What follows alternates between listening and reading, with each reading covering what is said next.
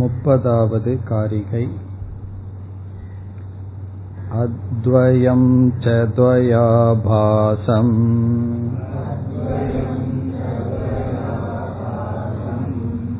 मनस्वप्ने न संशयः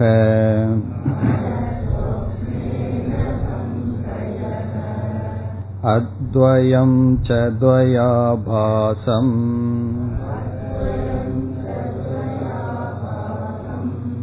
तथा जाग्रन्न संशयः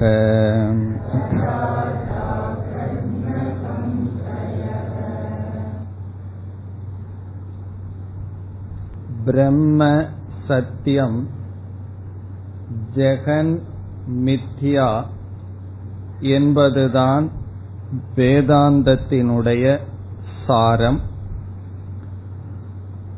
ஜெகத் மித்யா என்று இரண்டாவது அத்தியாயத்தில் வைதத்திய பிரகரணத்தில் நிரூபிக்கப்பட்டது. இந்த மூன்றாவது பிரகரணத்தில் பிரம்ம சத்தியம் அத்வைதம் என்று நிரூபிக்கப்படுகின்றது. அதில் பிரம்மன் அத்வைதமாக இருக்க வேண்டுமென்றால் பிரம்மனிடமிருந்து எதுவும் தோன்றியிருக்க கூடாது பிரம்மனும் எதனிடமிருந்து தோன்றியிருக்க கூடாது ஆகவே பிரம்மன் அஜாதியாக இருக்க வேண்டும். அஜாதி என்றால் பிரம்மனும் தோன்றவில்லை பிரம்மனிடமிருந்தும் எதுவும் தோன்றவில்லை.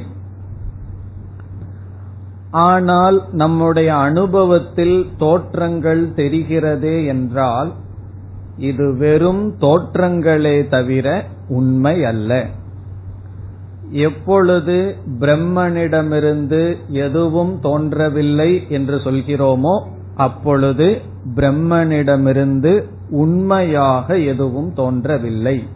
பொய்யாக பிரம்மன் மீது இவைகள் ஏற்றி வைக்கப்படுகின்றது. என்பது பொருள். பிறகு பிரம்மத்தின் மீது எவைகளெல்லாம் ஏற்றுவிக்கப்படுகிறது என்பதை நாம் இரண்டாக பிரித்தோம். ஒன்று ஜீவன் இனி ஒன்று ஜெகத். ஆகவே ஆசிரியர் ஜீவன் என்று பிரம்மனை காட்டிலும் தனியாக ஒரு வஸ்து இல்லை என்று ஜீவனுடைய சிருஷ்டியை நிஷேதம் செய்தார். பிறகு ஜெகத் என்று ஒன்று இல்லை என்று ஜெகத்தினுடைய நிஷேதத்தையும் செய்தார். கடைசி நான்கு ஸ்லோகங்களில் ஆசிரியர் முடிவுரையாக எவைகள் தோன்றியிருக்கின்றதோ அவைகள் மித்யா இந்த மித்யாவாக தோன்றிய உலகம் சத்தியமான வஸ்துவை காட்டுகிறது என்று சொன்னார். காரணம் உண்மையாக இருப்பதிலிருந்துதான் பொய்யானது தோன்றும் இல்லாததிலிருந்து உண்மையாகவோ பொய்யாகவோ எதுவும் தோன்றாது என்று முடித்தார். பிறகு இறுதியாக கனவை உதாரணமாக கொண்டு எப்படி கனவானது நம்முடைய மனம் கனவு என்ற உலகத்திற்கு நிமித்த காரணமாகவும் உபாதான காரணமாகவும் இருக்கிறதோ அதேபோல் இந்த ஜாகிரத் உலகம் நம்முடைய மனதினுடைய வெறும் கற்பனை தோற்றம். அங்கு நாம் சமஷ்டி மனம் என்று எடுத்துக்கொண்டோம். ஈஸ்வரனுடைய மனதினுடைய கற்பனைதான் நிமித்த உபாதானமாக இருப்பதுதான் இந்த பிரபஞ்சம் என்று முடிவுரை செய்தார் இனி நாம் அடுத்த காரிகைக்கு செல்லலாம் முப்பத்தி ஒன்று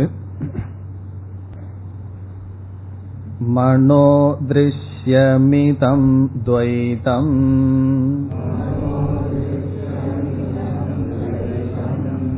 यत्किञ्चित् सचराचरम्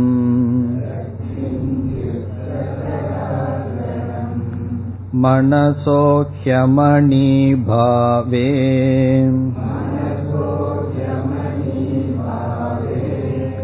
द्वैतं नैवोपलभ्यते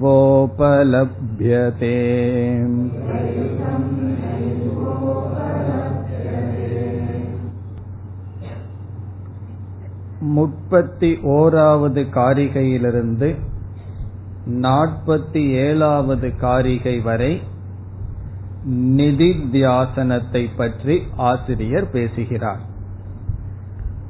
இந்த காரிகையிலிருந்து நாற்பத்தி ஏழு வரை நிதித்தியாசனம். நிதித்தியாசனம் என்ற சாதனையை பற்றியும் நிதித்தியாசனம் என்ற சாதனை சம்பந்தப்பட்ட கருத்துக்களையும் ஆசிரியர் இதற்கு பிறகு பேசுகின்றார்.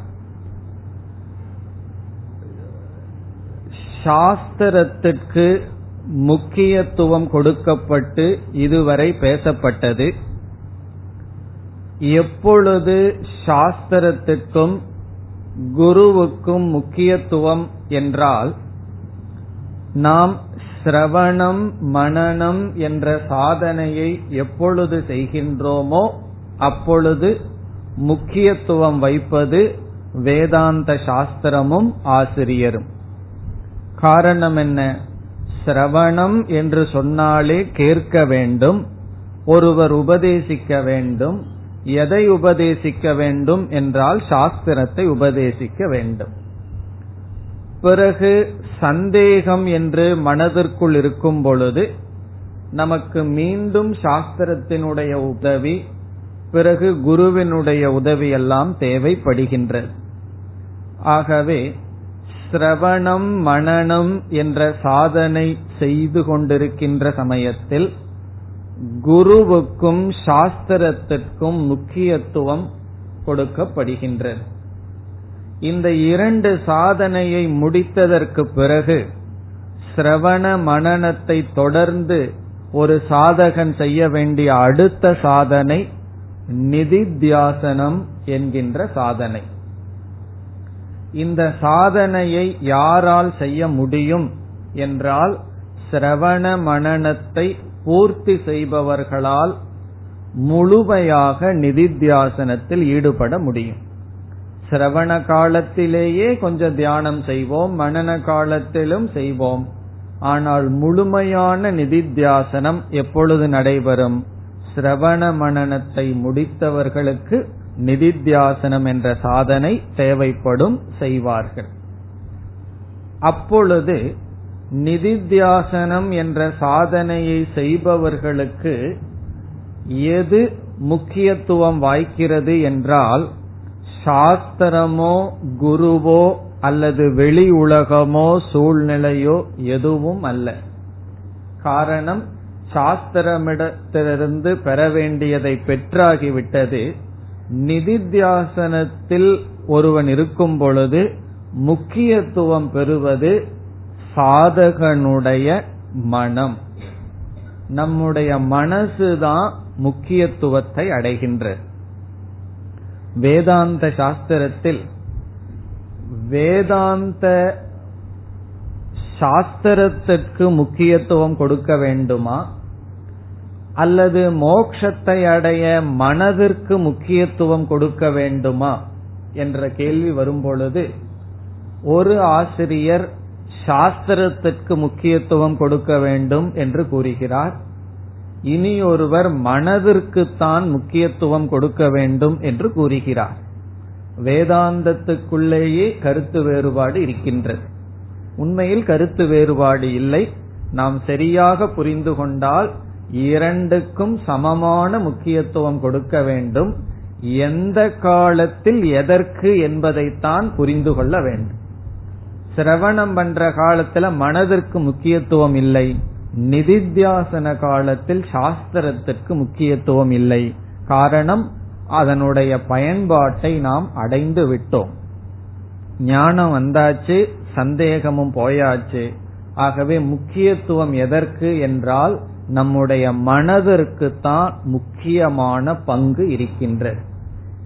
ஆகவே கௌடபாதர் என்ன செய்கின்றார் இந்த நிதித்தியாசனம் என்ற பகுதியில் நம்முடைய மனதை பற்றி அதிக விசாரம் செய்கின்றார். நம்முடைய மனதை பற்றி அதிகமாக பேசுகின்றார்.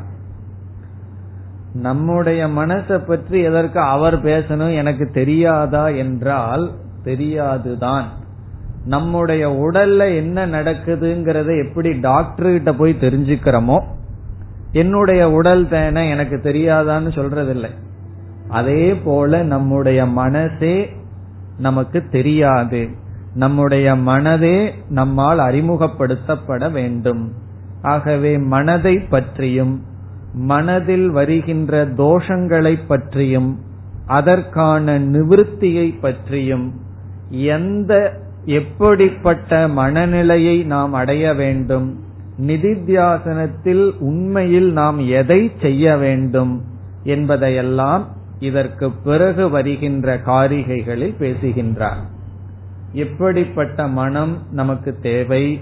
நிதித்தியாசனத்துல என்னதான் செய்ய வேண்டும்? நிதித்தியாசனம்ங்கிற வார்த்தை தெரியுது ஆனா என்ன செய்ய வேண்டும் என்று தெரியவில்லை. அதை சொல்கின்றார். பிறகு நிதித்தியாசன செய்யும் பொழுது மனதிற்குள் என்னென்ன தடைகளெல்லாம் வரலாம்? நம்ம மனதிடமிருந்து வருகின்ற தடைகளெல்லாம் என்னென்ன? அவைகளை எந்த உபாயத்தை கொண்டு நீக்க வேண்டும்? இந்த கருத்துக்கள் எல்லாம் இனிமேல் வர இருக்கின்றது.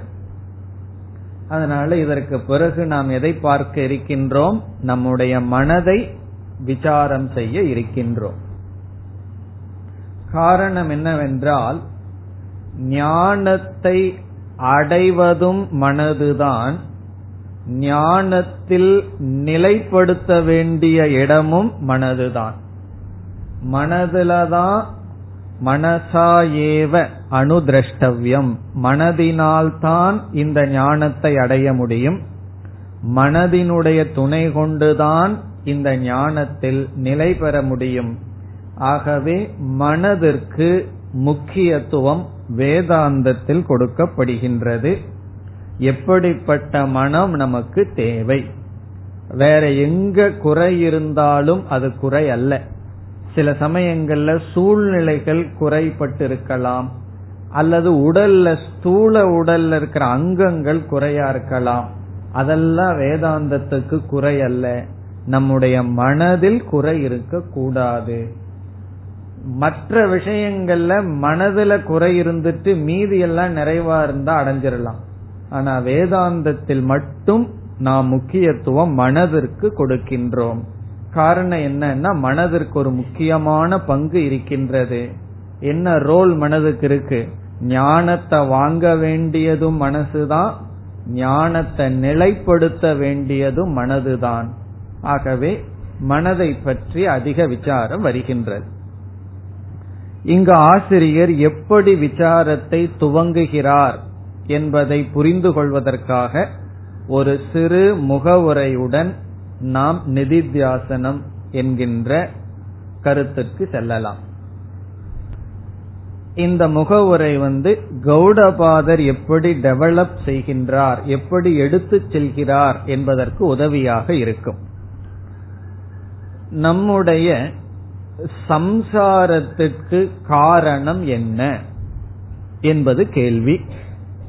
நம்முடைய மனதில் ஒரு அதிருப்தியை அனுபவிக்கின்றோம் நிறைவின்மையை அனுபவிக்கின்றோம் அதுதான் சம்சாரம்.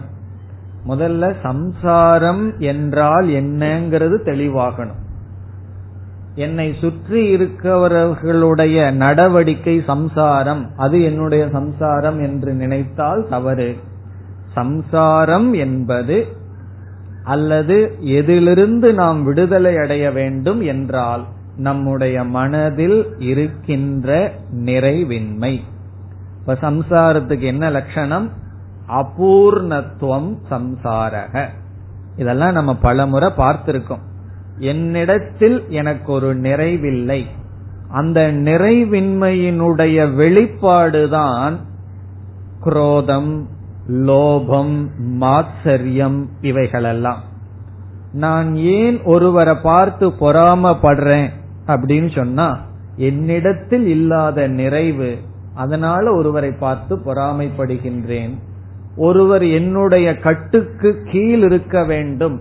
மற்றவர்களை நான் கண்ட்ரோல் பண்ணணும்னு ஏன் நினைக்கிறேன்னா என்ன நான் கண்ட்ரோல் பண்ணாதனுடைய விளைவுதான் மற்றவங்களை என்னுடைய கட்டுக்குள் இருக்க வேண்டும் என்பது. மற்றவர்களெல்லாம் என்னை நேசிக்கணும்னு ஏன் ஏங்குகின்றேன்னா என்னை நான் நேசிக்கவில்லை அதனுடைய விளைவு மற்றவர்கள் என்னை நேசிக்க வேண்டும் என்ற எதிர்பார்ப்பு. இவ்விதம் நம்முடைய சம்சாரமா வெளியே விதவிதமா வெளிப்பட்டு இருக்கு. சம்சாரத்தினுடைய எஃபெக்ட் பல. ஆனா சம்சாரத்தினுடைய மையம் என்ன? பீஜ ரூபமாக இருப்பது அதிருப்திகி. என்னிடத்தில் அதிருப்தி. அதனால தானே பகவான் வந்து மோக்ஷம் அல்லது ஸ்தித பிரஜனுக்கு லட்சணமா என்ன சொன்னார்? ஆத்மனியேவ ஆத்மனா துஷ்டக. தன்னிடத்தில் திருப்தி உடையவன் ஸ்தித பிரஜன்னு சொன்னார். அதிலிருந்தே பகவான் சம்சாரத்தினுடைய லட்சணத்தையும் கொடுத்துள்ளார். தன்னிடத்தில் திருப்தி இல்லாததுதான் சம்சாரம். இப்ப இந்த கருத்து வந்து நமக்கு ஞாபகத்தில் இருக்க வேண்டும். இனி இப்படிப்பட்ட சம்சாரத்துக்கு காரணம் என்ன? இது ஒரு முக்கியமான கேள்வி. இதற்கு நாம என்ன பதில் சொல்றோமோ அதனுடைய அடிப்படையில தான் நம்முடைய முழு வாழ்க்கையே அமையும். என்னுடைய நிறைவின்மைக்கு காரணம் என்ன என்றால் முதலில் தவறான கருத்தை பார்ப்போம் பிறகு சரியான கருத்துக்கு வருவோம். இங்கு நாம் பூர்வ பக்ஷியாக எடுத்துக்கொள்பவர்கள் யோகத்தை பின்பற்றுபவர்கள். என்ன நம்ம மனதை பற்றி விசாரம் செய்ய இருக்கின்றோம்? யோக சாஸ்திரத்தில் யோகிகளும் மனதை பற்றி அதிக விசாரம் செய்து நமக்கு பல கருத்துக்களை கொடுத்திருக்கிறார்கள். அந்த யோக சாஸ்திரத்திலிருந்து பல கருத்துக்களை நாம் ஏற்றுக்கொள்கின்றோம் நாம் பயன்படுத்துகின்றோம். ஆனால் சில இடங்களில் அல்லது முக்கியமான இடத்தில் யோகிகள் தவறிவிட்டார்கள். எந்த இடத்துல தவறி விட்டார்கள் என்றால் வேதாந்தத்துல முக்கியமான இடம் என்ன? ஒரே ஒரு இடம்தான். ஜெகத் சத்தியமா மித்யாவாங்கிற இடம்தான். யோகிகளை பொறுத்தவரை ஜெகத் சத்தியம். இந்த உலகம் உண்மை. ஆகவே அவர்கள் உலகத்திலிருந்து விடுபட வேண்டும் என்று சொல்கிறார்கள். நம்ம என்ன சொல்றோம்? உலகம் பொய். ஆகவே உலகத்திலிருந்து விடுபட வேண்டும். உலகத்தை நீக்கணும்னு ரெண்டு பேரும் சொல்றோம். ஆனா நாம சொல்றது காரணம் உலகம்னு இருந்தாத்தேன்னு அதுக்குள்ள நீ போறதுக்கு. அதனால விலகிக்கொள். அவர்கள் வந்து உலகம் இருக்கு அதனால பயந்து கொண்டு நாம் சென்று விட வேண்டும் என்று சொல்கிறார்கள். ஆகவே யோகியினுடைய கருத்தை நாம் இப்பொழுது எடுத்துக்கொண்டு பிறகு நம்முடைய சரியான கருத்துக்கு வர இருக்கின்றோம். நமக்கு இப்ப பூர்வபக்ஷியா இருக்கிறது யாருன்னு சொன்னா யோகிகள். மனதை பற்றி அதிக விசாரம் செய்து மனதை பற்றி விசாரம் செய்து அதை பற்றிய கருத்துக்களை பேசுபவர்கள். அவர்களும் மோட்சத்தை லட்சியமாக சில கருத்துக்களை சொல்கிறார்கள். அந்த யோகிகள் என்ன சொல்கிறார்கள்? நம்ம ஒரு கேள்வி கேட்டமே. அந்த கேள்வி என்ன? நம்முடைய சம்சாரத்திற்கு காரணம் என்ன? அதற்கு யோகிகளினுடைய பதில் பிரபஞ்சம். ஜெகத் துவைதம் இந்த உலகந்தான் காரணம் என்று முதல் படியில் பதில் சொல்கிறார்கள். நம்முடைய துயரத்துக்கு காரணம் என்னன்னு சொன்னா நாம பார்க்கிற இந்த துவைதம் இருமைகள் தான் பிறகு எந்த ஒன்றை கூறினாலும் காரணமெல்லாம் சொல்ல வேண்டும் அல்லவா அவர்களும் சிந்திப்பவர்கள் காரணமில்லாமல் பேசவில்லை. அவர்கள் அன்வய வெதிரேக நியாயத்தை பயன்படுத்துகிறார்கள். ஒரு நியாயத்தை பயன்படுத்துகிறார்கள் இந்த நியாயமெல்லாம் நமக்கு தெரிஞ்சதுதான். அன்வய வெதிரேக நியாயம்னு சொல்லி. என்ன சொல்கிறார்கள்? இருமையை நான் பார்த்து கொண்டிருக்கின்ற வரை நான் துயரத்தை அடைகின்றேன். மனது சஞ்சலப்படுகின்றது. இருமையை நான் அனுபவிக்காத பொழுது மனதில் எனக்கு சஞ்சலம் இல்லை. ஆகவே என்னுடைய துயரத்துக்கு காரணம் இருமை ரூபமான ஜெகத். ஜெகத் சத்துவே துக்கம். ஜெகத் அபாவே துக்க அபாவக. இந்த உலகத்தோடு சம்பந்தம் வைக்கும் போது நமக்கு துயரம். உலகத்தோடு சம்பந்தம் வைக்கல என்றால் துயரம் இல்லை. நம்ம எப்போ துயரத்தை ஆரம்பிக்கின்றோம்? காலையில விழிச்ச உடனே ஆரம்பிச்சிடறோம். காரணம் என்ன? நம்ம உலகம் நமக்கு வருகின்றது சம்பந்தம் வருகின்றது இருமைகள் வருகின்றது துயரமும் வருகின்றது. பிறகு ஆழ்ந்த உறக்கத்துல என்னன்னா இருமை இல்லை துயரமும் இல்லை. இப்ப அனுபவிக்கின்ற ஜாகிரத் பிரபஞ்சம்தான் என்னுடைய துயரத்திற்கு காரணம். சரி கனவுலையும் விதவிதமான கனவு வந்து துக்கப்படுத்துதேன்னா ஆகவே அதையும் முடிவு செய்து விட்டார்கள். அது கனவு பிரபஞ்சமாக இருக்கட்டும் ஜாகிரத் பிரபஞ்சமாக இருக்கட்டும் இந்த பிரபஞ்சம்தான் எனக்கு துக்கத்தை கொடுக்கின்றது. ஆகவே முதலில் என்ன முடிவு செய்கிறார்கள்? இந்த உலகம்தான் சம்சார காரணம். என்னுடைய துயரத்துக்கு காரணம் சத்தியமாக இருக்கின்ற துவைதம் இருமைகள் ஜெகது பிறகு என்ன செய்கிறார்கள்? அடுத்தபடியாக இந்த இருமையான ஜெகத்திலிருந்து நான் விடுதலை அடைய வேண்டும். காரணம் என்ன? அனுபவ ரீதியாக அல்லது அவர்களை பொறுத்தவரை தர்க்க ரீதியாகவும் பார்க்கும் பொழுது இந்த இருமையான உலகத்திலிருந்துதான் எனக்கு துயரம் வருகின்றது. இந்த இருமைதான் துயரத்தை எனக்கு கொடுக்கின்றது. ஆகவே இருமையிலிருந்து விடுதலை அடைவதுதான் மோட்சம். துவைதத்திலிருந்து நான் விடுதலை அடைந்து விட்டால் என்னுடைய மனசுல என்ன இருக்காது? துயரம் இருக்காது. அதுதான் மோட்சம். ஆகவே என்ன செய்யலாம் என்று யோசித்தார்கள். முதலில் அவர்களுடைய முடிவு இந்த பிரபஞ்சம் துயரத்திற்கு காரணம். அடுத்து அவர்களுடைய சிந்தனை துயரத்துக்கு காரணம் பிரபஞ்சமாக இருப்பதனால் எப்படி துயரத்திலிருந்து விடுதலை அடைதல்? பிறகு சிந்தித்தார்கள். என்ன முடிவுக்கு வந்தார்கள்? இந்த உலகத்தை நாம் நீக்குவதற்கு நமக்கு சக்தி இல்லை. ஏன்னா இவ்வளவு பெரிய உலகத்தை எப்படி அழிக்கிறது? யாரெல்லாம் எனக்கு துக்கம் கொடுக்கறாங்களோ அவங்களையெல்லாம் க்ளோஸ் பண்ண முடியுமான்னா? யோசிச்சு பார்த்தார்கள் அவர்கள். கண்டிப்பா முடியாது. அதுக்கு சக்தி நமக்கு கிடையாது. யாரெல்லாம் நமக்கு கஷ்டம் கொடுக்கறாங்களோ அவங்களையெல்லாம் நம்ம வந்து நீக்கிற முடியுமா? முடியாது. ஆகவே என்ன முடிவு செய்தார்கள்? இந்த உலகத்தை அனுபவிப்பவன் யார்? என்னுடைய மனசு. என்னுடைய மனசுதான் இந்த துவைதத்தோடு சம்பந்தம் வச்சு துக்கத்தை உருவாக்கி கொண்டு இருக்கிறது. இந்த துவைதத்தோடு சம்பந்தம் வந்தா துக்கம் வந்துருது. இந்த மனசு துவைதத்தோடு சம்பந்தம் வைக்கல அப்படின்னா துக்கம் இல்லை இதை எப்படி அவர்கள் கூறுகிறார்கள்? இங்கும் அன்வய வெதிரேக நியாயத்தை பயன்படுத்துகிறார்கள். ஆழ்ந்த உறக்கத்தில் மனதானது ஒடுங்கிவிட்டது. உலகத்தோடு சம்பந்தம் வைக்கவில்லை. ஆகவே சம்சாரம் இல்லை.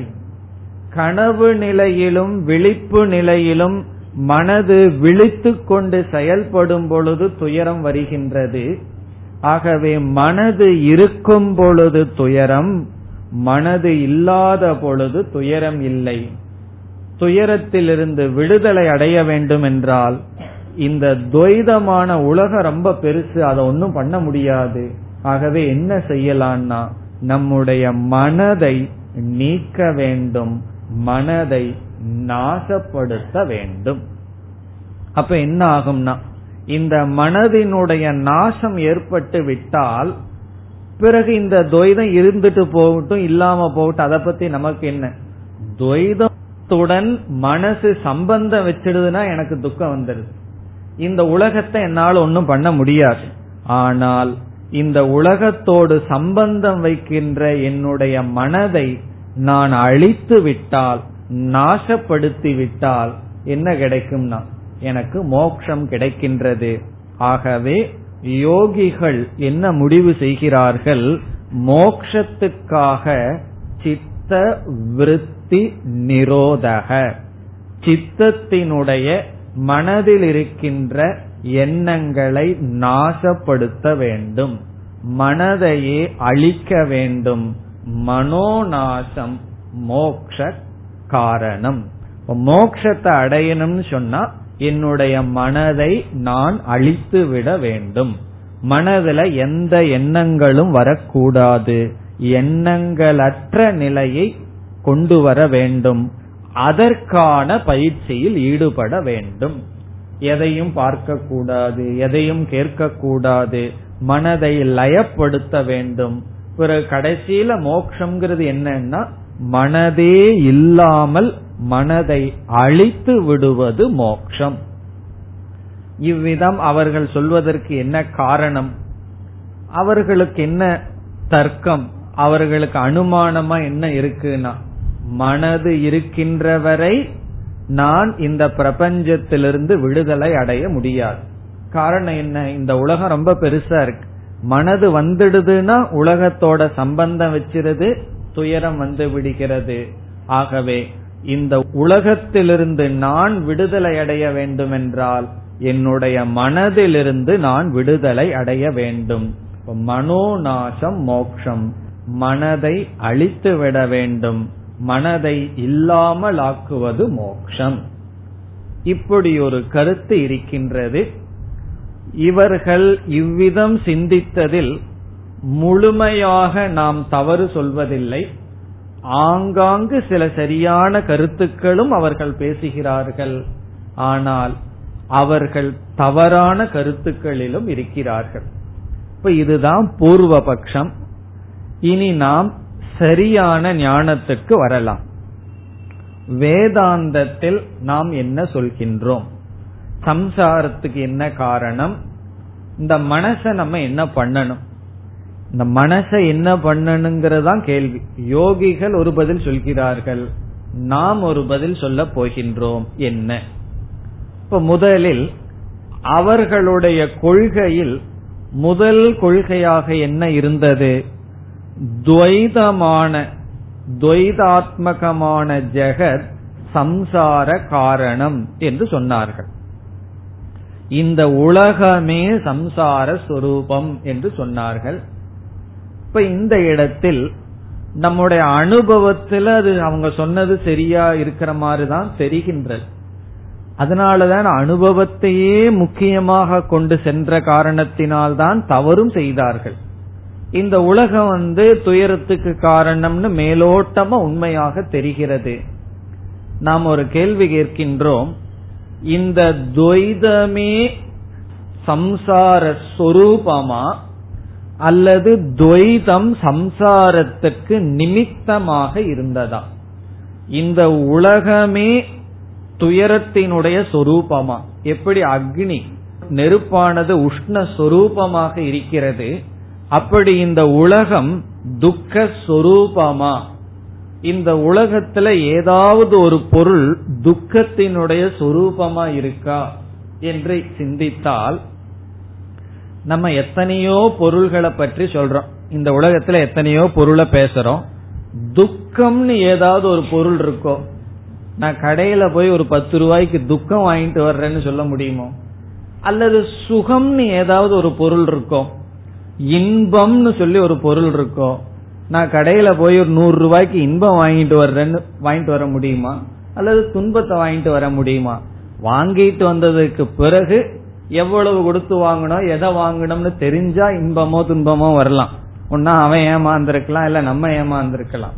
ஆனா எந்த பொருளுக்கும் சுகம்னோ துக்கம்னோ ஒரு சொரூபமோ பெயரோ கிடையாது. ஆகவே நாம் என்ன சொல்கின்றோம்?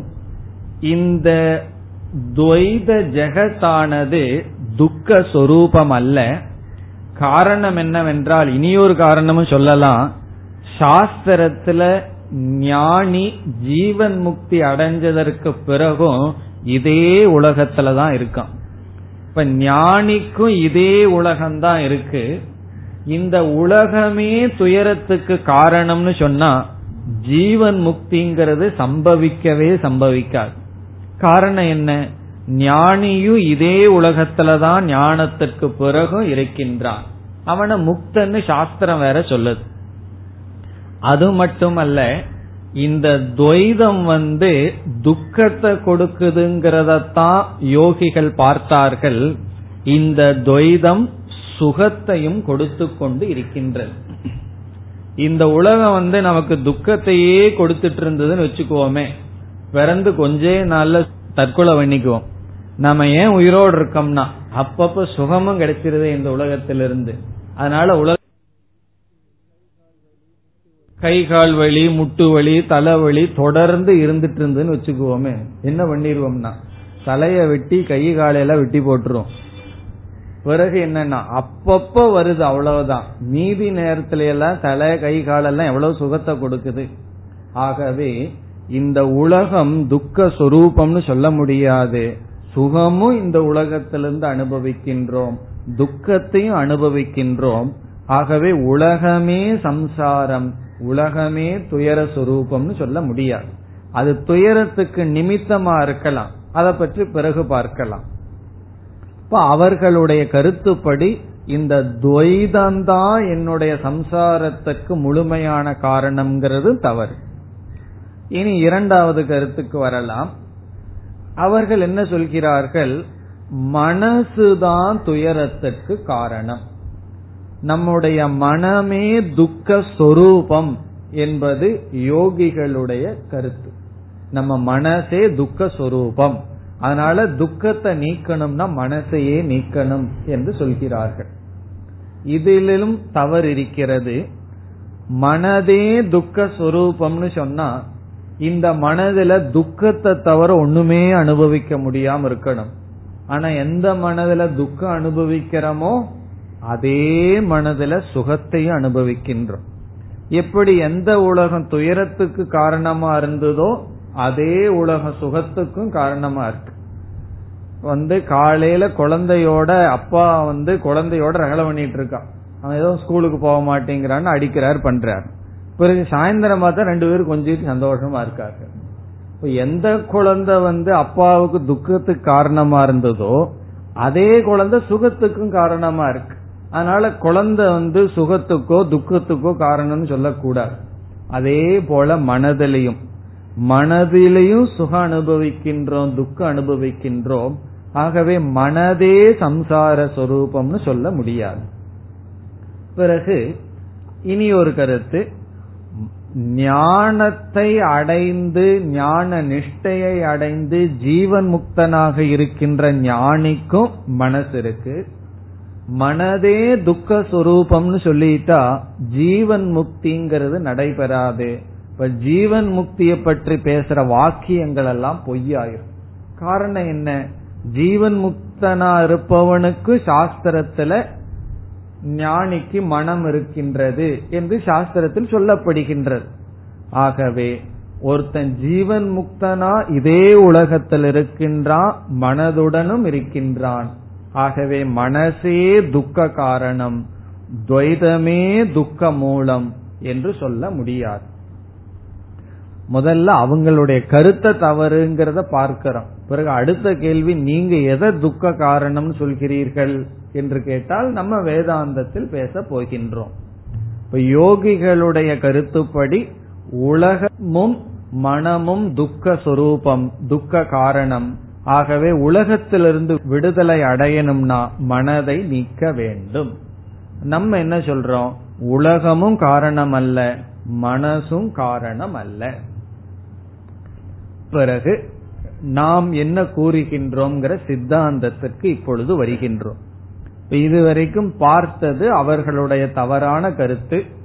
தவறான கருத்து ஏன் பார்க்கணும்? ஒழுங்கா சரியான கருத்தையே சொல்லிட்டு போக வேண்டியது தானேன்னு கேட்கலாம். தவற தவறுன்னு புரிஞ்சுக்கிறது ஞானம் சரிய சரின்னு புரிஞ்சுக்கிறது ஞானம். இது அவர்களுடைய தவறான கருத்துன்னு சொன்னாலும் இது நம்முடைய தவறான கருத்து. பல சமயங்களில் நாம் தெரிஞ்சோ தெரியாமலேயோ இந்த கருத்துடன் தான் இருக்கின்றோம். எனக்கு இந்த இடத்துல இருக்க பிடிக்கலன்னு சொன்ன என்ன அர்த்தம்? மெட்ராஸ்ல இருக்க பிடிக்கல. சென்னைன்னு சொல்லணுமே. சென்னையில இருக்க பிடிக்கல. நான் ரிஷிகேஷ் தான் போகணும். என் வீடு எனக்கு பிடிக்கல. சுற்றி இருக்கிறவர்களுடைய நடவடிக்கை எல்லாம் எனக்கு பிடிக்கலைன்னு சொன்னா நாம் என்ன சொன்னதாகின்றோம்? அது என்னுடைய சம்சாரத்திற்கு காரணம். இப்ப எப்பொழுதெல்லாம் இந்த உலகத்தை குறை கூறுகின்றோமோ அப்பொழுதெல்லாம் நாம் என்ன சொல்லி சொல்லிவிட்டதாகின்றது? யோகிகள் பட்சத்தில் சேர்ந்து விட்டோம். இப்ப சொல்லலாம் நம்ம எல்லாம் வேதாந்திகள்னு. ஆனா அனுபவத்துக்கு போகும்போது இந்த உலகத்துல குறை நம்ம மனசு காட்டும் பொழுது நாம் அவர்களுடைய பக்கத்துல போயிட்டோம். காரணம் என்ன? என்னுடைய துயரத்திற்கு நான் வேற யாரையோ காரணமாக காட்டிக்கொண்டு இருக்கின்றேன். இந்த சூழ்நிலை இவர்களுடைய செயல் இவர்களுடைய சொற்கள் இந்த இடத்துல நான் இருக்கிறது இதெல்லாம் எனக்கு துயரமா தெரிஞ்சிட்டு இருக்கிற வரைக்கும் என் மனசு துயரம்னு ரிப்போர்ட் பண்ணிட்டு இருக்கிற வரைக்கும் நாம் யாரு பட்சத்தில் இருக்கோம்? யோகிகளுடைய பட்சத்துல தான் இருக்கோம். இதுதான் துயரத்துக்கு காரணம்னு நினைக்கிறோம். அதனால என்ன செய்யறோம்? அதை மாற்றுறதுக்கு முயற்சி பண்ணிட்டு இருக்கோம் நம்ம மாறாம அப்படியே இருக்கும். நம்ம சம்சாரியாகவே இருந்துட்டு வேற எதையோ மாற்றுவதற்கு முயற்சியில் இருக்கின்றோம். அது என்ன ஆகும்னா தோல்வி மேல் தோல்வியாகத்தான் இருக்கும் பிறகு மனசுக்கு வர்றோம். நம்முடைய மனசிடம் நமக்கு ஒரு அதிருப்தி இருக்கின்றது. இந்த மனசு இருக்கிறது தான் கஷ்டம்னு நினைத்து கொண்டு இருக்கின்றோம். இந்த இடத்துல அதைவிட நுண்ணியமான கருத்து பல அத்வைதிகளுக்கூட கூட அத்வைதத்திற்கு வருபவர்களும் கூட செழிப்பாகிற இடம் இந்த மனதுங்கிற இடம். அதனாலதான் இந்த கௌடபாதர் அந்த டாபிக் எடுத்துட்டு பேசுற ரொம்ப ஆழ்ந்த கருத்தை நமக்கு சொல்ல போகின்றார். இப்ப நம்முடைய சித்தாந்தத்திற்கு இப்பொழுது வந்தால் நாம் என்ன சொல்கின்றோம்? இந்த பிரபஞ்சத்திலிருந்து நாம் துயரப்படுகிறோம் என்பதில் தவறில்லை என்பது உண்மைதான். இந்த பிரபஞ்சத்திலிருந்து நாம துயரத்தை அனுபவிச்சிட்டு இருக்கோங்கிறது உண்மைதான். அதற்கு காரணம் என்ன? பிரபஞ்சத்தை நிமித்தமாக வச்சு நமக்கு துயரம் இருக்குங்கிறது உண்மைதான். நம்முடைய மனச நிமித்தமாக வச்சும் நம்ம துயரப்பட்டு இருக்கிறோங்கிறது உண்மைதான். இந்த அனுபவத்தை நாம இல்லை என்று சொல்லவில்லை. எத்தனையோ மனிதர்களுடைய நடவடிக்கைகள் சூழ்நிலைகள் இது எனக்கு துயரத்தை கொடுத்துட்டு இருக்கு இதையும் நம்ம ஏத்துக்கிறோம். இதுக்கு என்ன காரணம்ங்கிறதுல தான் கருத்தே இருக்கு. பிறகு நம்முடைய மனசுனாலையும் நம்ம கஷ்டப்படுறோங்கிறதுல சந்தேகம் இல்லை. உங்க மனசுனால நீங்க கஷ்டப்படலைன்னு நான் சொன்னா நீங்க என்ன சொல்லிவிடுவீர்கள்? உங்களுக்கு தெரிஞ்சது அவ்வளவுதான். என் மனசு எனக்கு தானே தெரியும். உங்க மனசுனால நீங்க கஷ்டப்படலின்னு சாஸ்திரமே சொல்லட்டுமே. பகவானே வந்து நின்னு சொல்லட்டுமே. உங்க மனதுனால் உங்களுக்கு கஷ்டம் இல்லைன்னா உன் மனசு எனக்கு தெரியாது பகவானே போயிட்டோன்னு சொல்லிடுவோம் உனக்கு தெரியாமையே அந்த மாதிரி என் மனசை படைச்சிருக்கேன். இல்லைன்னா வேற யாரோ என் மனசை படைச்சிருக்கார்கள்னு சொல்லி விடுவோம் அதுவும் நம்மளுடைய அனுபவத்துல இருக்கிறது தான் அதனால யோகிகள் பேசுறதும் நம்ம அனுபவிக்கிறதும் முற்றிலும் உண்மையா இருக்கு. அதுல சந்தேகமே இல்லை. அனுபவ ரீதியா சரியாகவே இருக்கு. பிறகு அவர்களுக்கு நமக்கு எந்த இடத்துல கருத்து வேறுபாடு? உலகம் துயரத்துக்கு காரணம் மனசு துயரத்துக்கு காரணம். மனதையும் உலகத்தையும் நிமித்தமா வச்சு துயரப்படுறோம்னு அவர்கள் சொல்கிறார்கள். அந்த அளவுக்கான கருத்தை நம்மளே ஏற்றுக்கொள்றோம். அனுபவ ரீதியா உண்மைதான். சூழ்நிலைகள் எல்லாம் நம்ம பாதிக்கின்றது. என்னுடைய மனசு என்ன பாதிக்கின்றது. இதில் தவறு கிடையாது.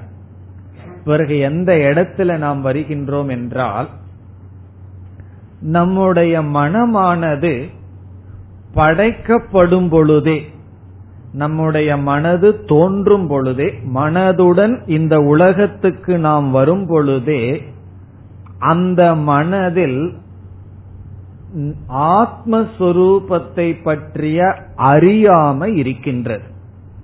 நம்ம வந்து ஜென்ம எடுக்கும் பொழுதே பகவான் வந்து உடலையும் மனசையும் கொடுத்து இந்த உலகத்துக்கு தள்ளும் பொழுதே என்ன பகவான் எதை கொடுத்து இந்த உலகத்துக்கு தள்ளி இருக்க நமக்கு மனச ஒன்ன கொடுத்து உடலை கொடுத்து இந்த உலகத்துல பகவான் நம்மைய போட்டார். அப்படி உலகத்திற்கு நம்ம தள்ளும் பொழுதே எப்படிப்பட்ட மனச பகவான் கொடுத்திருக்கார் என்று பார்த்தால் சுவாவமாக அறியாமையுடன் கூடிய மனதுடன் பகவான் நம்ம படிச்சிருக்கார். அப்படித்தான் நம்ம பிறந்திருக்கோம். ரெண்டு விதமான அறியாமையுடன் பிறந்துள்ளோம். ஒன்று நம்மை பற்றிய உண்மையான சொரூபம் இனி ஒன்று உலகத்தை பற்றிய ஞானம். குழந்தையா நம்ம பிறக்கும் பொழுது கிளீன் ஸ்லேட்ல பிறந்திருக்கோம். ஒன்னு நான் யாருன்னு தெரியல பிறகு உலக யாருன்னு தெரியல. பிறகு எதை தெரிய ஆரம்பிச்சிருக்கோம்? அம்மா அப்பா அண்ணன் தம்பி பிறகு இவர்களெல்லாம் உலகம்னு கொஞ்சம் கொஞ்சமா உலகத்தை பற்றிய அறிவை அடைஞ்சிட்டே வர்றோம். உலகத்தை பற்றிய அறிவை அடைஞ்சிட்டே வந்த நம்முடைய மனசுக்கு ஒரு அறியாமை தொடர்ந்து இருந்துட்டே இருக்கு. அந்த அறியாமை உலகத்தை பற்றி எவன் தெரிஞ்சிட்டு இருந்தானோ அவனை பற்றி அறிபவனை பற்றி அல்லது நம்மை பற்றி. இப்ப நம்மை பற்றிய அஜானமானது மனது அப்படிப்பட்ட அஜானத்துடன் பிறந்து அப்படிப்பட்ட அஜானத்துடனேயே மனது வளர்ந்து வந்துள்ளது. அவர்களுக்கு எத்தனை வயசு வேணாலும் ஆகலாம். எண்பது ஆகலாம் எண்பத்தஞ்சு ஆகலாம். என்ன ஞானம் இருக்கு? உலகத்தை பற்றிய ஞானம். அதுவும் உருப்படியே கிடையாது. எண்பது வயசுக்கு மேல உலகத்தை பற்றி என்ன ஞானம்னா யாரையும் நம்பாதே. எல்லாம் ஏமாற்றுவார்கள். இப்படி ஒரு விபரீத ஞானமும் கூட ஏதோ ஒரு ஞானம் விபரீத ஞானமோ சரியான ஞானமோ உலகத்தை பற்றி இருக்கு. தன்னை பற்றிய ஞானம் இல்லை. இப்ப மனதினுடைய முதல் தன்மை என்ன? பிறக்கும் பொழுதே நம்மை பற்றிய அஜானத்துடன் பிறந்துள்ளோம். இனி மனதினுடைய இரண்டாவது தன்மை என்னன்னு பார்த்தால் இந்த அஜானத்தினுடைய விளைவு. எந்த அஜானத்தினுடைய விளைவு? நம்மை பற்றிய அஜானத்தினுடைய விளைவு. அது என்ன? இங்க நம்மை பற்றினா ஆத்மாவை பற்றி பிரம்மத்தை பற்றி மெய்ப்பொருளை பற்றின்னு அர்த்தம். இப்போ மெய்ப்பொருளை பற்றிய அறிவு இல்லாததனுடைய விளைவு இந்த மனமானது மெய்ப்பொருள் அல்லாத ஷரீரத்தையும் ஷரீரத்தினுடைய தர்மங்களையும் நான் என்று ஏற்றுக்கொண்டது. இதுதான் அஜானத்தினுடைய காரியம். அனாத்ம அனாத்ம தர்ம அத்தியாசக. அனாத்மாவான உடலையும் இந்த உடலுக்குரிய தர்மங்களையும் என்னுடைய தர்மம் நான் என்ற அத்தியாசம். அதுவும் மனதில் இருக்கின்றது. இப்ப மனசுல எப்படி இருக்குன்னா நம்முடைய மனம் அறியாமையுடனும் அறியாமையினுடைய விளைவான அனாத்மாவையெல்லாம் ஆத்மான்னு நினைக்கின்ற எண்ணத்துடனும் அனாத்மாவினுடைய தர்மங்களையெல்லாம் என்னுடைய தர்மம் என்று நினைத்து கொண்டு வருகின்றது. இப்ப இப்படிப்பட்ட மனம் எல்லோருக்கும் பொதுவாக இருக்கின்றது அது எந்த லோகத்துல போனாலும் எந்த லோகம்னா இந்த பூலோகத்துல எந்த இடத்துக்கு போனாலும் சரி இந்த இடத்துல இருந்தாலும் சரி அமெரிக்கா போனாலும் சரி மனிதன் ஒருத்தன் பிறந்திருந்தால் அந்த மனிதன் அவனுக்கு இருக்கின்ற மனம் இப்படிப்பட்ட மனமாக இருக்கிறது. எப்படிப்பட்ட மனம்? உண்மையை பற்றிய அஜானம் பிறகு அனாத்ம தர்மங்கள் அனாத்ம அத்தியாசம். இனி என்ன நாம் கூறுகின்றோம்? இப்படிப்பட்ட மனதுடன் ஜெகத்துடன் சம்பந்தம் வைக்கும் பொழுது இங்க முக்கியத்துவமே எப்படிப்பட்ட மனம்ங்கிறது. ஆத்ம அஜானமும் அனாத்ம தர்மத்தையும் அனாத்மாவையும் நான் நினைச்சிட்டு இருக்கிற மனம் இந்த துவைதத்தோடு ஜெகத்தோடு சம்பந்தம் வைக்கும் பொழுது அந்த மனம் சம்சாரத்தை அனுபவிக்கின்றது. அந்த மனம் சம்சாரத்திற்கு காரணமாக இருக்கிறது. எப்படி காரணமா இருக்குன்னு சொன்னா இப்படிப்பட்ட மனம் துவைத பிரபஞ்சத்தோடு சம்பந்தம் வைக்கும் பொழுது இந்த துவைத பிரபஞ்சத்திலிருந்து சம்சாரத்தை உருவாக்கி விடுகின்றது. சம்சாரத்தை கற்பித்து விடுகின்றது. யோகிகளுக்கு ஒரே ஒரு துவைதம் இருக்கின்றது இருமை இருக்கின்றது. நாம் வேதாந்தத்தில் இரண்டு விதமான துவைதத்தை பேசப் போகின்றோம். ஒரு துவைதம் ஈஸ்வரனால் படைக்கப்பட்ட துவைதம் ஈஸ்வரன் மீது ஏற்றி வைக்கப்பட்ட இந்த ஜெகத். அதனாலதான் இந்த ஜெகத்துக்கு ஈஸ்வர சிருஷ்டி என்று பெயர். இந்த ஜெகத் வந்து ஈஸ்வரனுடைய சிருஷ்டி. ஈஸ்வரன உபாதானமாக கொண்ட ஈஸ்வர சொரூபமாக இருக்கிறது இந்த உலகம். இது ஈஸ்வர சிருஷ்டி. ஈஸ்வரன் வந்து துவைதமாக காட்சி அளிப்பது இந்த உலகம். பிறகு வேதாந்தத்துல நாம இனி ஒரு சிருஷ்டிய பேச போறோம். அந்த சிருஷ்டிக்கு ஜீவ சிருஷ்டி என்று பெயர். நாமவே ஒரு சிருஷ்டி பண்ணியிருக்கோம்.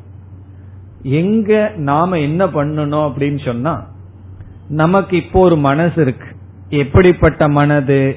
அறியாமையுடனும் பிறகு அத்தியாசத்துடனும். அத்தியாசம்னா அனாத்ம தர்மங்களையெல்லாம் அனாத்மாக்களையெல்லாம் நான் நினைச்சிட்டு இருக்கிற இந்த மனசு இந்த மனசுடன் ஈஸ்வர சிருஷ்டிய பார்க்கும் பொழுது அந்த ஈஸ்வர சிருஷ்டியில நாம் ஒரு சிருஷ்டியை செய்து விடுகின்றோம். அப்படி பகவான் மீது பகவானே இந்த உலகமா இருந்துட்டு இருக்கார் அது ஈஸ்வர சிருஷ்டி. அதன் மீது நாம் வைக்கின்ற சிருஷ்டி தான் ஜீவ சிருஷ்டி என்று சொல்லப்படுகிறது. உதாரணம் பார்த்தா நமக்கு புரிஞ்சிடும். இப்பொழுது ஒரு பெண் இருக்கின்றால் அவள் வந்து பகவானால படைக்கப்பட்ட ஒரு சரீரம். அந்த பெண்ணினுடைய குழந்தை இருக்கு. அந்த குழந்தை வந்து அந்த பெண்ணை பார்க்கும் பொழுது எப்படி பார்க்கின்றது? தாய் அம்மா என்று பார்க்கிறது. பிறகு அந்த பெண்ணினுடைய தந்தை என்னன்னு பார்ப்பார்? எப்படி பார்ப்பார்? மகள் என்று பார்ப்பார். சகோதரன் வந்து சகோதரி என்று பார்ப்பார். இப்ப வந்து பகவானால படைக்கப்பட்டது ஒரு சரீரம். ஆனா அந்த குழந்தையும் அந்த சரீரத்தை பார்க்குது. தந்தை பெண்ணினுடைய தந்தையும் பார்க்கிறார். சகோதரனும் பார்க்கின்றான். இப்ப மூன்று பேரும் யார பார்க்கிறார்கள்? பகவான் படைச்ச ஒரு சிருஷ்டியை பார்க்கிறார்கள். ஆனால் அந்தந்த ஜீவர்கள் பகவான் படைச்ச ஒரு சிருஷ்டியின் மீது வேறொரு சிருஷ்டியை செய்துள்ளார்கள். வேறொரு சம்பந்தத்தை செய்துள்ளார்கள். அது யார் சிருஷ்டி பண்ணினதுன்னு சொன்னா அது அந்தந்த ஜீவர்களினுடைய சிருஷ்டி. இப்ப தாயின்னு பார்க்கிறது தந்தைன்னு பார்க்கிறது இதெல்லாம் யாருன்னா அதே போல நண்பன்னு பார்க்கிறது பகைவன்னு பார்க்கிறது இதெல்லாம் யார் பண்ணினது? நாம எளிய பார்த்தோம்னா எப்படி பார்ப்போம்? நண்பனாவா பார்ப்போம்? பகைவனா பார்ப்போம். பூனை பார்த்துச்சுன்னா என்ன எப்படி பார்க்கும்? ஆகாரமா பார்க்கும். நம்ம வந்து கட்லெட்டை பாக்குற மாதிரி அது பார்க்கும். காரணம் என்ன? அதுக்கு ஒரு அதுக்கு ஆகாரம் அப்படி பார்க்கும். பூனை வந்து எளிய வந்து பார்க்கும் பொழுது அந்த பூனை முகத்தை பார்த்தா சந்தோஷமா இருக்கும். காரணம் என்ன? நமக்கு ஒரு ஆகாரம் அது. ஏன் அது அப்படி பார்க்குதுன்னா எலி பகவானுடைய சிருஷ்டி அது வந்து ஆகார புத்தி யாருடைய சிருஷ்டினா? அது பூனையினுடைய சிருஷ்டி. ஏன் பூனை இப்படி பார்த்ததுன்னா அது தன்னுடைய சரீரத்தில் அபிமானம் வச்சு பார்க்கும்போது ஒரு புதிய சிருஷ்டி செய்கிறது. அதே போல மனிதர்கள் ஆடு மாடு கோழி இதையும் அப்படி பார்ப்பார்கள். காரணம் என்ன? அது பகவானுடைய சிருஷ்டி. இருந்தாலும் அது என்னுடைய போக்கிய வஸ்துன்னு சொல்லி நம்ம பார்க்கிறோம் இப்படி இந்த உலகத்தை பகவான் படைச்சு வச்சிருக்கார். அது பகவானுடைய சிருஷ்டி. நம்ம என்ன சொல்ல போறோம்? அந்த பகவானுடைய சிருஷ்டிங்கிற கோணத்துல பார்த்தா இந்த துவைதம் சம்சாரத்துக்கு காரணம் அல்ல. பிறகு அந்த பகவானுடைய சிருஷ்டியின் மீது நாம் ஒரு சிருஷ்டியை செய்து வைத்துள்ளோம். இவன் இப்படிப்பட்டவன். இவர்கள் இப்படிப்பட்டவர்கள்னு ஒவ்வொருத்தரின் மீதும் நாம வைக்கின்ற ஜட்ஜ்மெண்ட் இருக்கே தீர்மானம் பண்ணி வைக்கிறமே. இதெல்லாம் பகவான் செய்யல. அவன் ரொம்ப தாராள குணத்தை உடையவன். அவன் வந்து ரொம்ப கருமையா இருப்பான். ஒவ்வொருத்தரை பத்தி ஒவ்வொரு ஒப்பீனியன் வச்சிருக்கோம். இந்த உலகத்தை பத்தி பேசுங்கன்னு சொன்னா நமக்கு நேரமா போதாது. ஏன்னா எவ்வளவு ஒப்பீனியன் எல்லாம் வச்சிருக்கோம் எவ்வளவு கருத்து நம்ம வந்து கற்பனை பண்ணி வச்சிருக்கோம். எவ்வளவு விதமா பார்த்துட்டு இருக்கோம் இதெல்லாம் யாரு பண்ணினதுன்னா நம்முடைய சிருஷ்டி. இப்ப நம்முடைய மனசு என்ன பண்ணிருக்கு பகவானுடைய சிருஷ்டி மேல ஒரு சிருஷ்டிய வச்சிருக்கு. இப்போ ஒரு மனிதனை வந்து பகவான் படைச்சார். அவன் என்னுடைய நண்பன்னு சொன்னா என்னுடைய சிருஷ்டி. அவன் என்னுடைய பகைவன்னு சொன்னா என்னுடைய சிருஷ்டி. இது எனக்கு உகந்ததுன்னு சொன்னா என்னுடைய சிருஷ்டி. இது எனக்கு உகந்தது அல்லன்னு சொன்னா என்னுடைய சிருஷ்டி. இப்படி இந்த உலகத்தை நாம பிரிச்சு வச்சிருக்கோம். இச்சா துவேஷத்தினுடைய அடிப்படையில பிரிச்சு வச்சிருக்கோம். அது நம்ம ஜீவனுடைய சிருஷ்டி. நம்ம இனிமேல் எப்படி சொல்ல போறோம்? அந்த ஈஸ்வர சிருஷ்டியா ஒண்ணு இருந்தா அது துயரத்தை கொடுக்காது. அது மேல இருக்கிற ஜீவ சிருஷ்டியிலிருந்து தான் நம்ம சிருஷ்டி பண்ணினதுல இருந்து தான் நம்ம துயரத்தை அனுபவிக்கிறோம். பகவான் எந்த விதத்திலையும் பொறுப்பில்லை. பகவானுடைய உலகத்திலிருந்து நம்ம துயரத்தை அனுபவிக்க முடியாது. ஏன்னா உலகமாகவே பகவான் இருக்கார். அது மேல நம்ம வந்து கற்பனை பண்ணி வச்சிருக்கோம். இனி அடுத்த கேள்வி இந்த கற்பனையை யார் செய்தது? இப்ப நம்ம துவைதிகளோடயே வர்றோம். இந்த யோகிகளோடயே வர்றோம். யோகி என்ன சொல்லிட்டான்? உலகம் துயரத்துக்கு காரணம்னு சொன்னான். நம்மளும் சொல்றோம் உலகம் துயரத்துக்கு காரணம். அவர்கள் சொல்கிறார்கள் ஒரே ஒரு துவைதம் தான் நம்ம ஈஸ்வரம் படைச்ச துவைதம் துயரத்துக்கு காரணம் அல்ல அது மேல நீ ஒன்னு படைச்சு வச்சிருக்க அதுதான் உன்னுடைய துயரத்திற்கு காரணம். தாய் துயரத்துக்கு காரணம் அல்ல அது தாயின்னு நினைச்சு பார்க்கும் போதுதான் எதிர்பார்ப்புகள் வருது எல்லாம் வருது துயரத்துக்கோ சுகத்துக்கோ காரணம். இனி இந்த இடத்துல யோகிகளுக்கு நமக்குள்ள வேறுபாடு புரிகிறது. இப்ப அவங்களும் துயதம் துயரத்துக்கு காரணங்கிறாங்க நம்மளும் சொல்றோம். நாம சொல்லும் போது அதனுடைய அர்த்தம் வேற. பிறகு அவர்கள் மனசுக்கு வந்தார்கள். என்ன சொன்னார்கள்? இந்த மனசு இருக்கிற வரைக்கும் தானே இந்த துவைதமான உலகத்துல சம்பந்தம் வச்சு துயரப்படுறோம் மனசை அழிச்சிடலாமேன்னு சொன்னார்கள். இந்த இடத்துல நம்ம என்ன பதில் சொல்ல போறோம்? நான் சொல்லாமையே உங்களுக்கு தெரிஞ்சிருக்கணும். நம்ம என்ன சொல்ல போறோம்? அஜானத்துடனும் அத்தியாசத்துடனும் கூடிய மனதுடன் இந்த உலகத்துல சம்பந்தம் வச்சு நம்ம ஒரு சிருஷ்டி பண்ணி துயரப்பட்டு இருக்கோம்னு சொல்றோம். அப்ப நம்ம எதை அழிக்கணும்னு சொல்ல போறோம்.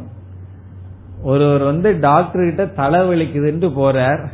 டாக்டர் சொல்றார் தலை இருக்கிறதுனால தானே வலிக்குது. என்ன பண்ணிடலாம்னா நான் தலையையே எடுத்துறேன் அப்படிங்கறது போல இருக்கு. மனசு இருக்கிறதுனால துக்கம்னா எப்படிப்பட்ட மனசு இருக்கிறதுனால துக்கம்ங்கிறதான் கேள்வி. அவர்கள் பொதுவா மனசுனால துயரப்படுறோம் அதனால மனச நீக்கிறணும் நம்ம என்ன சொல்றோம்? இந்த மனதினுடைய சொரூபமே துக்கம் அல்ல அதனுடைய செகண்ட் நேச்சர் ஒன்னு இருக்கு. இப்போ ஒருவர் வந்து ஒரு செயலை தொடர்ந்து செஞ்சுட்டே இருந்தா நம்ம என்ன சொல்லுவோம்? அது அவருடைய செகண்ட் நேச்சர்னு சொல்லுவோம். செகண்ட் நேச்சர்னு என்ன தெரியுமோ? அது அவருடைய சுவாவமா மாறிடுது ஆனா மாற்ற முடியும். நாயினுடைய வாழ் போல் அல்ல. மாற்ற முடியாத விஷயம் அல்ல.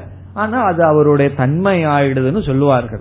அப்படி மனதினுடைய செகண்ட் நேச்சர் என்னன்னா சம்சாரியா இருக்கிறது தான் காரணம் என்ன? அனாதிகாலமான அஜானம் அந்த அனாதிகாலமா அத்தியாசத்தோட மனசு இருந்துட்டே இருக்கு. நம்ம அத்வைதத்துல என்ன சொல்றோம்? மனசையே நீ நாசம் பண்ண வேண்டிய அவசியம் இல்லை. அதற்குள் இருக்கின்ற அஜான எடுக்கணும். அதற்குள் இருக்கின்ற அத்தியாசத்தை நீக்கணும். இந்த ரெண்டையும் நீக்கினதுக்கு பிறகு மனசு இருக்கத்தான் போகுது. அந்த மனம் சம்சாரத்துக்கு காரணம் அல்ல பிறகு என்னன்னா அது நமக்கு ஒரு அலங்காரம். அலங்காரம்னு என்ன? நம்ம வந்து கழுத்து இருக்கு. சில பேர் அலங்காரத்துக்கு ஏதோ மாட்டிக்கிறது போல. அது நமக்கு ஒரு எக்ஸ்ட்ரா ஃபிட்டிங் போல. கழுத்தே போதும் அந்த வெயிட்ட தாங்கிட்டு இருந்தாவே போதும். சிலருக்கு அது பத்தாதுன்னு வேற வெயிட் எல்லாம் போட்டுக்கிறார்கள். சாதுவானாலும் ருத்ராட்சத்தை போட்டுக்கிறது. அப்படி நம்ம எல்லாம் கழுத்துல போட்டு அலங்காரம் பண்றோம். அது என்னன்னா ஒரு எக்ஸ்ட்ரா ஃபிட்டிங் அது எல்லாமே நான் இருப்பேன். அது இருந்தாலும் ஓகே அப்படி இந்த மனசு இருந்தாலும் சரி இல்லாட்டியும் சரி நான் அதற்கு அப்பாற்பட்டிருக்கிற மெய்ப்பொருள். ஆனா எப்படிப்பட்ட மனசு துயரத்துக்கு காரணம்? அஜானத்துடனும் அத்தியாசத்துடன் இருக்கின்ற மனசு துயரத்துக்கு காரணம். இப்ப நம்ம என்ன சொல்றோம்? இந்த மனசில் இருக்கிற அஜானம் போகணும் இந்த சம்ஸ்காரமும் போகணும். இந்த அஜானத்திலிருந்து உருவான சம்ஸ்காரம் இருக்க காரியம் அதுவும் போகணும். அதையத்தான் நாம் நாசம் செய்ய வேண்டும். அப்படி நாசம் பண்ணிட்டோம்னு வச்சுக்கோமே முதல்ல அஜானத்தை நீக்கணும். அஜானத்தை நீக்கினாருக்கு பிறகும் அஜான காரியம் கொஞ்ச நாள் இருக்கும். இந்த அஜானம்ங்கிறது பெருங்காயம் போல மனசுங்கிறது டப்பா போல. டப்பாக்குள்ள பெருங்காயம் இருக்கிற வரைக்கும் அந்த வாசம். அதை நீக்கினதுக்கு அப்புறம் பாருங்க கொஞ்ச நாள் அந்த வாசம் தொடரும். அதே போல அஜானம் போனதற்கு பிறகு இந்த விபரீத பாவனை கொஞ்சம் தொடரும். பெருங்காயம் போனதுக்கு அப்புறம் அந்த வாசனை வர்றது போல. அதெல்லாம் நீக்கிறோம் அதுக்கெல்லாம் உபாயத்தை சொல்ல போற. நீக்கினதற்கு பிறகு நம்ம பாரம்பரியமா நம்ம கிட்ட இருந்த மனசினுடைய தன்மையே முழுமையா மாறிடும் மனசுன்னு சொன்னா சம்சாரத்தை கொடுக்கறது தான் அதை நீக்கிட்டோம் அப்படின்னா மனதினுடைய மனதுங்கிற தன்மை போய் பிறகு என்ன இருக்குன்னா வெறும் தோற்றம் தான் இருக்கு. ஆகவே நாமும் துவைதிகளினுடைய வார்த்தையை பயன்படுத்துகின்றோம் மனோநாசம் பண்ணணும். மனதை வந்து நாசம் செய்ய வேண்டும்ங்கிற வார்த்தையை யோகிகளும் பயன்படுத்துகிறார்கள். இங்கு கௌடபாதரும் பயன்படுத்த போகின்றார். என்ன சொல்ல போறார்? உன் மனச வந்து நாசம் பண்ணாதான் உனக்கு மோட்சம். இனிமேல் என்ன டாபிக்னா மனோநாசக. மனோநாசகக்கு ஆசிரியர் சொல்ற சொல் அமணி பாவக மணி பாவகன மனசோடு இருக்கிறது. அமணி பாவகன மனதற்ற தன்மை. மனதற்ற தன்மை பரிசுத்தத்தை அருள்வாயினெல்லாம் பாடுகிறார்கள். மனமற்ற பரிசுத்த நிலை என்று சொல்லப்படுகிறது. நம்முடைய அத்வைத ஆச்சாரியர்களும் பயன்படுத்துகிறார்கள். ஆனால் நாம் பயன்படுத்தும் பொழுது மனோநாசம்ங்கிறதுக்கு அர்த்தம் என்ன? சம்சாரத்தை கொடுக்கிற மனதை நாசப்படுத்துறோம். பிறகு ஏன் மனோநாசம்ங்கிற வார்த்தையை பயன்படுத்தணும் மனதினுடைய செகண்ட் நேச்சர்னு சொல்றோமே. மனது பாரம்பரியமா மனது எப்படி இருந்ததோ அதை முழுமையா அழித்து விடுவதற்கு சமமாகிறது. ஆகவே நிதித்தியாசனம்னா என்னன்னா மனோநாசக. யோகிகள் சொல்ற ரெண்டு வார்த்தையும் நம்ம பயன்படுத்துறோம். துவைதம் துயரத்துக்கு காரணம் மனசு துயரத்துக்கு காரணம். துவைதத்தை நீக்கணும் மனச நாசப்படுத்தணும். இந்த வார்த்தைய பயன்படுத்துறதுல தவறில்லை. பயன்படுத்துகின்றோம். நாம் அதற்கு கொடுக்கின்ற பொருள் வேறு. இப்ப துவைதத்தை நீக்கணும்னா பகவானுடைய துவைதத்தை நீக்க வேண்டாம். அதன் மீது நாம் ஏற்றி வைத்த ஜீவ சிருஷ்டியை நீக்கணும். மனோ நாசப்படுத்தணும்னா அறியாமையையும் அத்தியாசத்தையும் நீக்க வேண்டும். இவ்விதத்தில் ஆசிரியர் பேசப் போகின்றார். அடுத்த வகுப்பில் தொடரலாம். ॐ पूर्णमधपूर्णमिधं पूर्णात्पूर्णमुदच्छते पूर्णस्य पूर्णमादाय पूर्णमेवावशिष्यते ॐ शान्ति शान्ति शान्तिः